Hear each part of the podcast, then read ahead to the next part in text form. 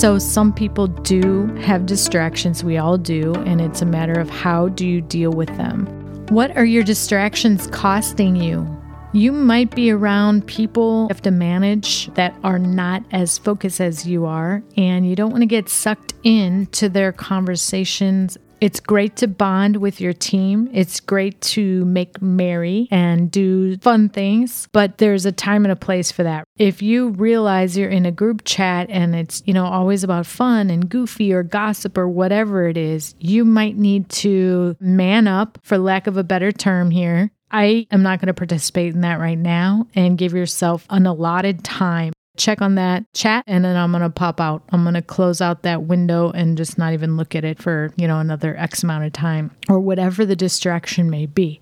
If you like to look at boats, such as I do, or different types of things like that, you have to allow yourself a few minutes a day, then be done with it. You have to determine if something is a distraction, if it's ultimately going to lead you down a path to potential audience, potential network, potential partner, potential client, potential contact, prospect. That's one thing. Be strategic about it. It falls outside of your framework of where you need to throw your attention, then don't give it as much of your focus. You are not the average Joe. You're trying to go for what you want. If you allow distractions to take precedent, then you are going to become average.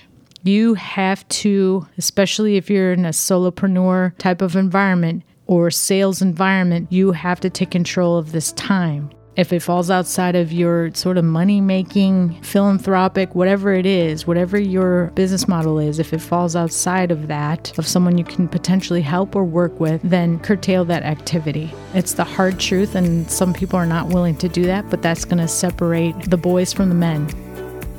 You've been listening to the Social Strength Founders Podcast by Sydney Washington as she breaks down her assessment of our company, our performance, and next step. If you are interested in learning how Sydney and her company can help you take your business or personal performance to the next level, make sure you reach out in the comments area or connect with us on Facebook.